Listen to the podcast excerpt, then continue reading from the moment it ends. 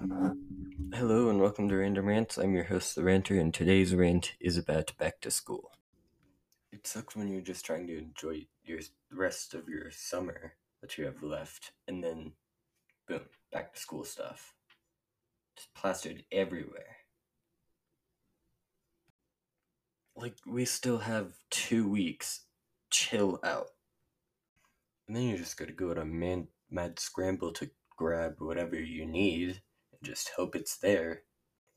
But you know, at least it's on sale. Thank you for listening, and I'll see you next time at Random Rants.